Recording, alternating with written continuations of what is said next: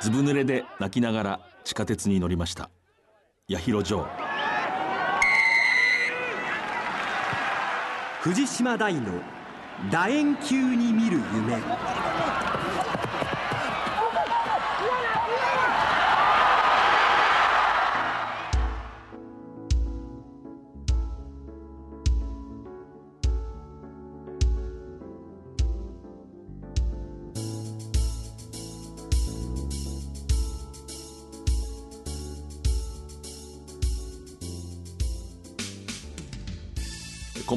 スポーツライターの藤島大です。国内ラグビー最高峰のジャパントップリーグの後半戦にあたるセカンドステージは11月28日開幕しました。翌29日東京秩父宮ラグビー場では2シーズンぶりの優勝を目指すサントリーがヤマハ発動機を16対12で破りました。試合後の声をお届けします。まずはヤマハ発動機ジュビロ清宮克之監督三村雄飛丸キャプテンです。はいえーまあ、セカンドステージのスタートということで、えー、対戦相手がサントリーになりました。あの、まあ、サントリーとやるなら一番最初がいいなと、まあ、前から思ってました。シーズンの頭よりも後の方が強いというのはまあ分かってますし、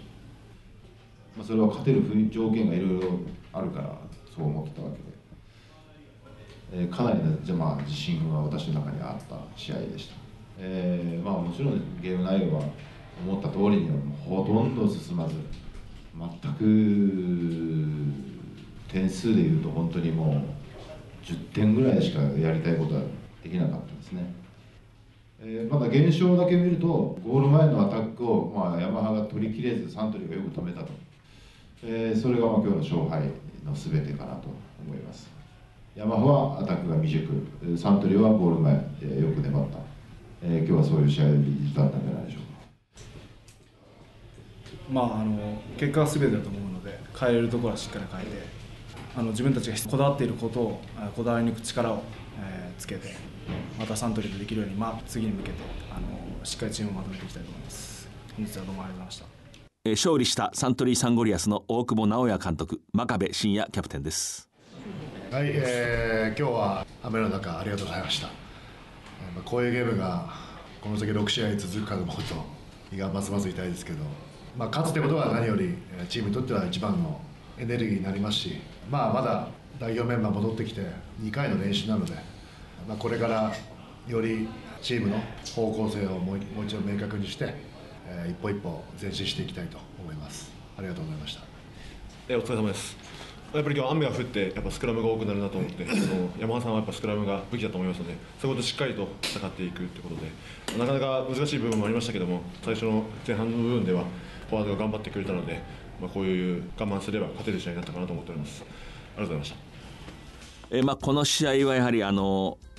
ヤマハの清宮監督がもともとサントリーを率いていたということもあって非常にこうファンも注目している。サントリーがやや若手に切り替えて圧倒的強さというところには達していない。ヤマハがこうじっくり鍛えてきてどんどん力を上げていると。そういう意味で非常にこう接近した関係にあると。まあ、予想されていて、まあ、その通りのスコアでした。清宮監督の言葉にありましたけれどもヤマハのアタックが未熟であってサントリーのまゴール前のディフェンスが優れていたと、え構図としてはそうでしょうけれども勝てなかった。結果が全てだと。三村首相も言ってました。一方でサントリーの大久保監督はまあこういう試合があと6試合も続くと思うと胃が痛くなると。あるいは真壁首相も我慢すれば勝てると思っていたと。いうようにそのもうすでにサントリーがそのヤマハの力をある程度こうまあ警戒して認める関係になったというのも事実だと思います。ヤマハのこの三村キャプテンまあ、サイズが公式のサイズ身長178センチ体重95キロでしょうか。この体で本当にその体を張ってフォワード第3列のいわば世界でずっとこうレギュラーを保ちしかもリーダーを務めていると。もう一人13番センターの宮澤正俊。こちらも公式のデータ170センチ80キロ。この体でまあ13番。で本当にこうポジション譲らない。で今季見てるともう宮沢はもうなんていうかその小柄骨格は小さいけれども体が出来上がってしまって本当にこうタックルも強い。こういうふうにこうその選手の可能性をこう精一杯というんですかね、えー、引き出していると。そういう点でヤマハというのは非常に興味深いチームだと思います、え続いて日本代表の動きです。ジャパン日本代表は11月25日ヨーロッパ遠征から帰ってきました、え11月23日のグルジア戦、え私も、え J スポーツの解説しましたけれどもジャパンは24対35でグルジアに敗れました。これで昨年11月から続いていたテストマッチの連勝は11で途切れています。ジャパンは前半モールを押し込まれて、えー、先制トライを奪われるなど10対17で折り返し後半は点差をこう、まあ、詰めることができませんでした、えー、グルジア、まあ、来年から日本ではジョージアと呼ぶ予定ですけれどもですからワールドカップの時おそらくジョージアと表記されると思いますけれどもは本当にこうスクラムのまあ強国ですね、えー、あるこうデータによるとグルジア出身の選手がヨーロッパのまあプロまあ、フルタイムのプロで44人、まあ、プレーをしていてそのうち30人がフロントロー。でその30人のうち29人がプロップ。要するに1人だけフッカーだと、まあ、もちろん契約のシーズンの中で多少変わってきますけれどもカウントの仕方は。おおむねそういう数字がある。もうそれぐらいもフロントローのなんていうか供給源ですね。もともと格闘技が非常に盛んなところでレロっていう伝統競技ラグビーに非常に近い伝統競技がこう国に根付いているという事情もあって非常にこうヨーロッパでは珍しいサッカーよりもラグビーが盛んな国です。え、さて、えー、日本ラグビー協会は11月21日、えー、南半球の最高峰リーグスーパーラグビーに、まあ、日本のチームが、まあ、スーパークラブというんでしょうか。2016年から、えー、参入することが決まった、えー、その報告会が東京都内で行われました、えー、まず矢部達三専務理事の声をお聞きください。2016年のシーズン以降のスーパーラグビーに日本チームが参加することが正式に決定いたしました、えー、ミッションといたしましては2019年のラグビーワールドカップ日本開催を成功させるためにも、えー、日本代表がワールドカップベスト8に入るための強化を念頭にですね、えー、日本ラグビーを発展させていかなければならないということが、えー、ミッションでございます。えー、1シーズン15試合やることになりますが、15試合のうち7試合から8試合、これがホームで試合を行うことになります。日本チームのホームはですね、東京秩父宮ラグビー場を本拠地といたしまして、一部地方都市での開催も検討したいというふうに考えております。その他にですね、シンガポールのシンガポールスポーツハーブでもって3試合を行う予定です。続いてチーム編成についての、まあ、質問がありました。当然のことながら、えー、スーパーラグビーのそれぞれの試合が非常に厳しいものになることは我々はもう受け止めております。でということからですねスコットの人数もですね40以上のスコットを考えておりましてローテーションも後で組んで隠してということもありますので広い幅のスコットを考えて。であの代表選手それから代表候補選手スコットですね。でそれに、え、現在トップリーグで活躍されている外国人の選手こういうのを含めたですね構成にしていきたいいうふうに思っています。いわゆるシーズンというのは決まってますね、え3月から6月を除いた7月までですから4か月間。で決勝トーナメントに残れば、まあ、8月という形になってきますね。シーズンね。でまあトップリーグとは重ならないです。ただしアジアのシリーズがありますね。そことは当然重なってきますね。大きな目的の一つは日本代表の強化いうことになりますからね。そういう意味からして日本代表の強化を図るためにはね代表のいわゆる、まあ、コーチングスタッフと直結連結をしてないところは意味がないわけですね。そういう意味からしてそういった構成でもっていわゆるコーチングスタッフが決めてました続いて日本人で初めてスーパーラグビーでプレーをした第一人者パナソニックワイルドナイツのスクラムハーフ田中文明選手の声です。2016年からスーパーラグビー参戦ということで僕自身あの2011年で一緒もできず、えー、終わってしまったワールドカップで自分の中で責任を感じて、まあ、海外に挑戦したんですけども、まあ、その結果いろんな方に助けられてスーパーラグビーに参加することができました。僕以外にも3人4人の、えー、スーパーラグビー選手がいるんですけどもこれからがあの日本のラグビーのスタートだと思っているので、まあ、12年はすごいしんどい戦いになると思んですけどもやっぱりそれをしっかり乗り越えて世界と対等に戦えるチームをこれから作っていきたいと思います、えー、これからもよろしくお願いします。スーパーラグビーに、まあえー、日本のチームが参加する。これはまあ大きく捉えて朗報であると、まあ、強化に最も力になる。ということは間違いないでしょう。何しろあの猛者たちと連戦をこうツアーをしながら行っていく。非常にタフなハードな経験を積んでいくわけですね。でこれ決まって喜びを感じるとまあすぐ心配になるのも我々の仕事の常でいくつかやはりクリアしなければいけない課題っていうのはあると思います。やはりこう選手の高速のところ、まあ、どうやって選手を選ぶのか、まあ、ジャパンを土台に外国人選手を加えていくと。一つのまあ問題というんですかね。日本のまあ会社に所属している社員の選手をどの程度どういう条件でまあチームに加えていく拘束するのかと。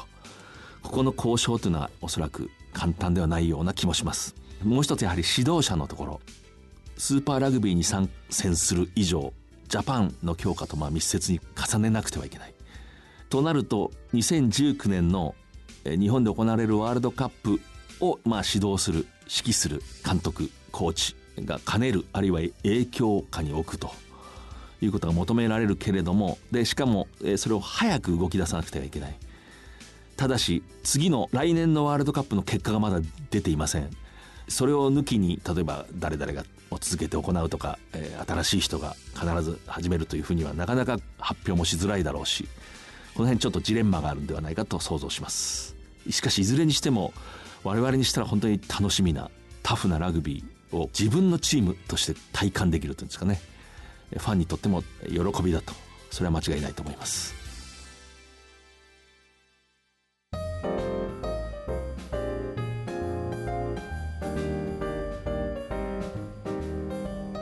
藤島大の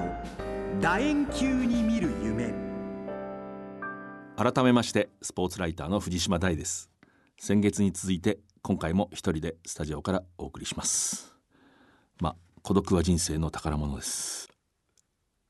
トップリーグセカンドステージが始まって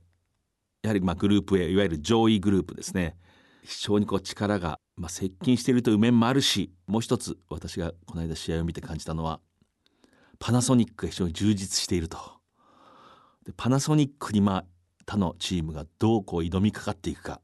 どう攻略していくかというところに非常にこう興味が膨らみます。私パナソニックとトヨタ自動車名古屋の瑞穂ラグビー場で見ましたけれどもその試合は割とこうフィールドレベルタッチラインの比較的近いところでこう見ていたんですけれどもパナソニックの強さをこう改めてこう実感しましたね。非常にそのコミュニケーションの質量が優れているというんでしょうか。例えばベリック・バーンズというワラビーズの中心選手だった、まあ、スタンドオフ本当にこうパナソニックの今充実を非常に支えている中枢のプレイヤーですけれどもこのまあ世界的ないわば司令塔というんでしょうか。スタンドオフ10番に対して非常にこう日本の選手たちがごく普通に頻繁にこうコミュニケートしていく。声をかけたり相談をしたりあるいは時に指示をしたり。やっぱりここが強いなと思いました。結局その意思の疎通が判断の、まあ、礎源になると。最終的には一人の選手例えば一人のプレーメーカー、まあ、状況によって違いますけれども、まあ、ボールを持った人がリーダーだという、まあ、それこそ明治大学かつての北島監督の名言に従えばボールを持った人もこう自分で判断をしていく。ここは蹴るのか抜きにかかるのか当たるのかパスをするのかどういうパスをするのか。そこの判断の礎も結局はその前あるいはそのスクラムの間のブレイクのようなところの話し合いによってその判断のこう、まあ、基準ができると。もう一つはゲームの全体をコントロールしていく。例えばこれはバーンズがその役を担うわけですけれどももうやはりチームメートと細かな話をしながらこういうふうにゲームをまあ作っていこう。ここでこういう布石を置いてここでこう仕留めようというようなことを決まっていくわけですね。でまあ敗れたトヨタ自動車はその激しさというのはもうずっと変わらないしひたむきに取り組んでもいる。しかしコミュニケーションの質ゲームの理解のところにまだ差があったのかなと感じました、まあ、その他あの結果でちょっと注目おっと思ったのはやはり東芝が神戸製鋼充実の神戸製鋼を破りました。30対20一つ神戸製鋼非常に良かったんだけれどもファーストステージちょっと心配な情報というのはやはりヘッドコーチのギャリー・ゴールドさんがもうすでに広く報道されてますけれども南アフリカのまあスーパーラグビーシャークスのスタッフとして帰国してしまうという、まあ、ニュースが非常に流れてそのことがどこか心理的に影響はしているんではないかなと。これはまあ想像です。あとまあ A グループキャノンと NTT コム、まあ、ある種こう公的種の関係かとも思いますけれどもキャノンが35対11で、えー、勝ちました、まあ、キャノンも非常にこう充実してましたね。フォワードがこうしっかり仕事をする。そして一方こう敗れたけれども NTT コムっていうのは今季少し気になるチームですね。やっぱ独特のこうスタイルを展開している表現しきっているというんですかね。それはまあ、えー、10番にエルトン・ヤンチースという、まあ、南アフリカ出身のこうファンタジスタ系のいわばいいパッサーがいるので、彼を軸に非常に大胆にこう外に外にボールを展開していく。タッチライン際で、まあ、いわゆるウイングがこう捕まる。そしてそこからまあもう一回こう内側に攻撃を折り返していくと。一般的な今の考え方ではディフェンスがその度にまあ強くなっていくと。そうまあ捉えるコーチが多数ですね。ですからできるだけ避けろと。簡単に一番外まで持っていくなっていうことが少なくとも少し前までも主流でした。しかし NTT コムはまあロブ・ペニーさんというまあニュージーランド出身の新しいコーチのもともうはっきりとその最初から外へ持っていきますね。でやや深めに10番が立ってで普通10番が深めに立つのはあまりいいことではない。相手にプレッシャーがかからないと。私なんかも基本的にはそう考えますけれどもあえてやや深めに立って相手が必死に整えてるディフェンスをこう、まあ、いなすっていうんですかね。その全然後方の方から早く長いパスをシャッと外へ放って相手が整えたディフェンスをこういなして外へ一回出てしまってでそこでまあ本当に数メートルでもウイングが前進できるなら思いっきりしてしまいなさいというようなラグビーですね。でそこからまた折り返した時ももうパスフォワードフロントローなんかもどんどんパスをして攻めていく大学だと慶応大学のアタックがちょっと似てますね。ま、やはりこのロブ・ペニーさんという人がそのラグビーが最も優れているかは別としてもう自分がこうこのスタイルで勝負するんだってことを、まあ、いわばあっという間に浸透させているとここにやはりコーチングの力を感じます。ロブ・ペニーさんという人はあのカンタベリーの好戦的なナンバーエイトとして鳴らした人なんですけれどもねちょうど同時代90年代の初頭そのポジションにはオールブラックスにマイケル・ジョーンズだとかジンザン・ブルックだとか、まあ、そうそうたる名手が集っていてこのロブ・ペニーさんという人はトライアリストいわゆるこう候補選手として、えー、先行試合まで行ったんだけれどもオールブラックスになれなかった。良いコーチってのはそういうキャリアの人多いですね。ヤマハの清宮監督も誰もが認める実力者だったけれどもなぜか当時は体格のところで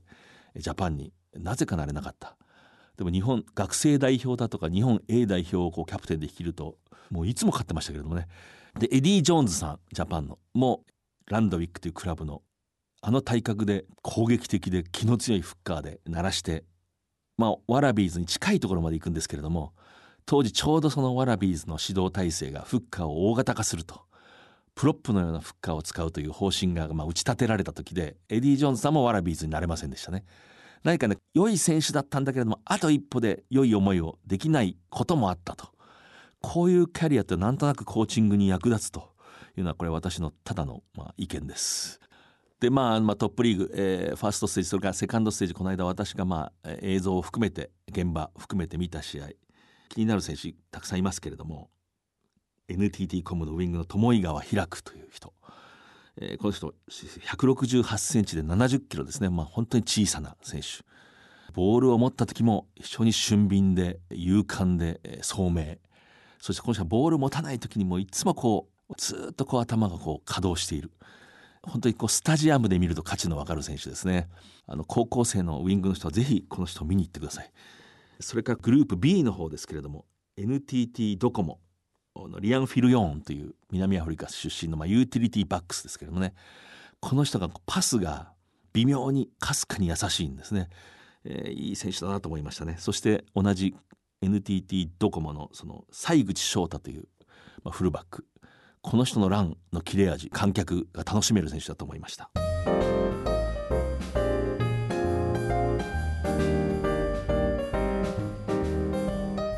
藤島大の楕円球に見る夢、えー、さてここからまあジャパンの話をしたい、えー、まあ考えたいというんですかね。マオリオールブラックスが来日して非常にこう興味深い2つの試合が行われましたね、えー、初戦神戸で行われた試合、まあ、完敗でしたねジャパンは。やることなすこと全てシャットアウトされて相手は自由自在に走り回ったと、まあ、この展開実は私は個人的にはある程度予想してましたね。というのはマオリオールブラックスというのはまカウンターアタック相手のボールをターンオーバーして奪った後の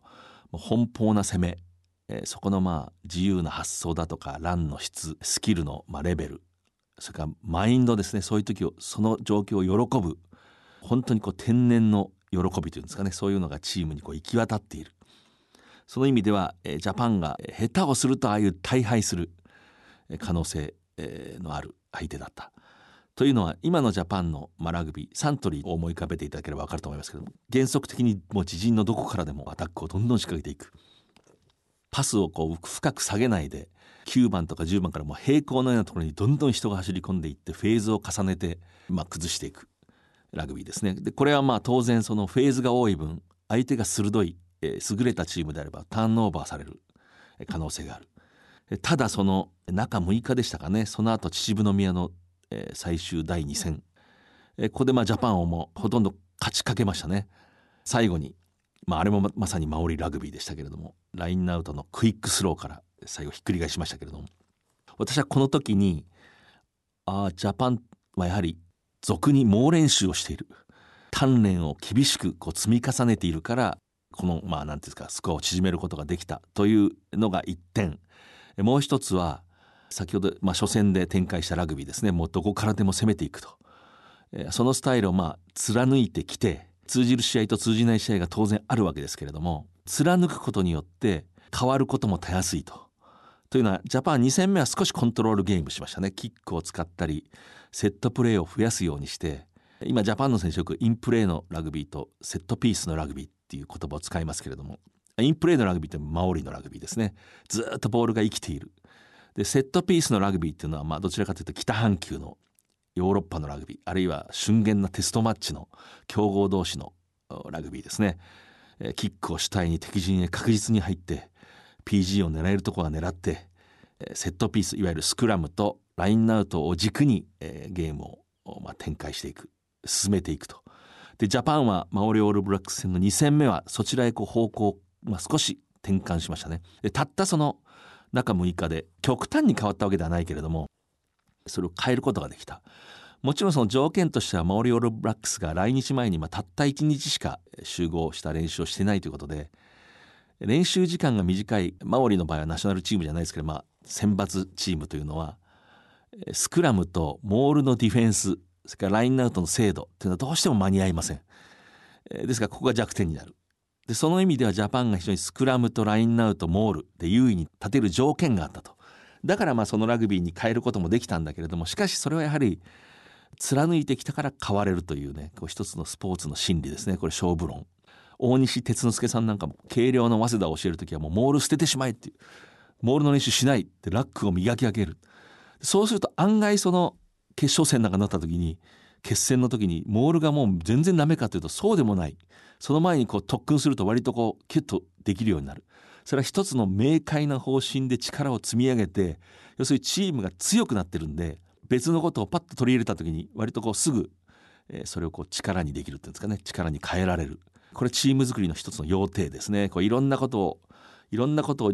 なんかまあまあ、えー、まあまあできるようになりながら広い道をこう進むよりも細い道をこう一気にこう信じきって前へ出てしまうと。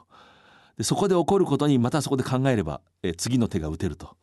えそれをジャパンの姿に非常に感じましたね。やっぱりこうコーチングの方向性がこう正当であると。えそれを感じました。そしてそのジャパンがヨーロッパへ行くと、まあ、ルーマニアのスクラム、え、もう押せず、まあ、接戦に終わりグルジア、まあ、来年からジョージアに完敗しましたね。スクラムグルジアのスクラム強力でした、え、まあ、あれはまあ世界でも屈指のまあスクラムいわば王国なのであり得る結果だと思いますでまあ一つまた洗礼を浴びるというんですかねヨーロッパのこう独特の冷たい気候ややぬかるんだグラウンド、北半球のレフリーの笛、そういうことをこう、まあ、経験できるということは貴重ですしここでまあまた一つ強くなる、まあ、きっかけを得ましたね。というのはワールドカップの本大会になったらスクラムをジャパンが必死で鍛えてきたから簡単に押せるというような関係にはまあならないなりませんね。でそこで勝つのはまあ甘いだろうと。しかしじゃあスクラムを鍛えない方が良かったかといったらそんなことはないですね。あの時グルジア戦でしたかねスクラムを相手が押してきたのを利用してこうナンバーエイトが直接拾って入れ替わって、まあ、トライへつなげたプレーがありましたけれどもねあれもよくもう昔その本当に時代は違いますけれどもジャパンを率いた大西哲之助さんがよく言ってましたねサイド攻撃ってのは押された時に抜けるんだ相手と入れ替わるんだ、え、なんかそれを思い出しましたけどもそれも、え、しっかりしたスクラムを組んでるから押され方がいいから入れ替われるんですね。スクラムを押すつもりで必死で積み上げてきた練習があったからあの強力なグルジアのスクラムに煽られた時にこうバラバラにならない。少なくとも面を保ちながらこうされていく。ここにも一つの成果が現れてるんですね、えー、勝負ってのはやっぱりこう何かが一つをこう信じて貫いてきたものが枝を出せるっていうんですかね。それは間違いないと。でまあ本当にこうエディ・ジョーンズさんの体制ここからが本当指導者の腕の見せ所でしょうね現実が甘くないと分かって、まあ、どうしていくのかとそれはまあメンバー編成もおそらく多少変わってくるでしょうしまあ、どうしてもその海外出身の選手が増えていくというのもそういうリアリズムというものをこう認識していることに他ならないだろうと思いますね。まあ、勝負ってのはそういう厳しいもんです。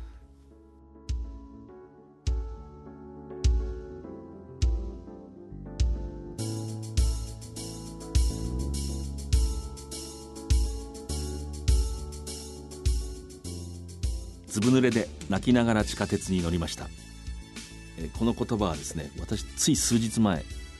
福岡本当の博多ですねあのど真ん中の,、えー、のある酒場で耳にした言葉です、まあ、実はその店を経営している、まあ、その店の大将が福岡高校のラグビー部の OB で、えー、その人の、まあ、雑談をしている時にこう思い出話って聞いたんですね。それどういうことかというと1993年の12月26日福岡の平和大競技場ですね。全国大学選手権2回戦えー、早稲田大学と京都産業大学の試合があったと。でこの時の早稲田のキャプテンフッカー東幸太郎という選手がいてキャプテンですね。この人が、まあ、福岡高校の OB でも先輩でもありその博多の銀杏リトルラガーズという、まあ、少年少女のラグビーのチームの出身なんですね。でこの八尋さんという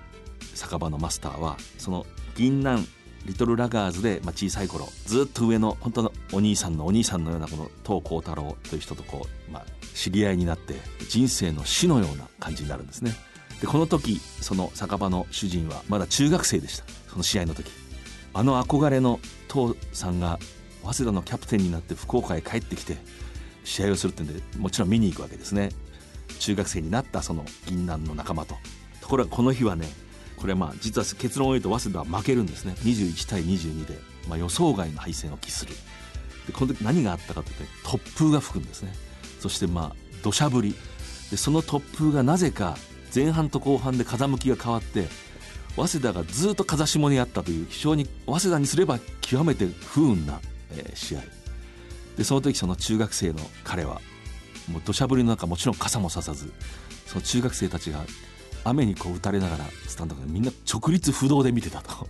その東光太郎先輩を応援するために。そしたらまさかの敗北でそれでまあ地下鉄に泣きながら乗ったっていう話をしてね。でちょうど私はその前日、え、宗像のあのサニックスのホームのグローバルアリーナというところに仕事で行ったら午前中宗像キッズセブンという大会が行われていて福岡を中心に九州と山口の小学3年生4年生の各チームがもう壮観でしたね。分かれて延々と試合をしていると。700人が参加していると言ってましたけどもね。こういうところから生まれた話ですねさっきの話は。あここでこうラグビーとこういう子供が出会ってそこの OB のお兄さんと知り合って何か人生の死を得ると。いい話だなと思いました。最後に12月14日のこの時間には再放送がある予定です。ラジオ日経のこの番組のウェブサイトからは番組のご感想などお送りいただけます。お待ちしております。え次回はゲストをお迎えして1月4日に放送する予定です。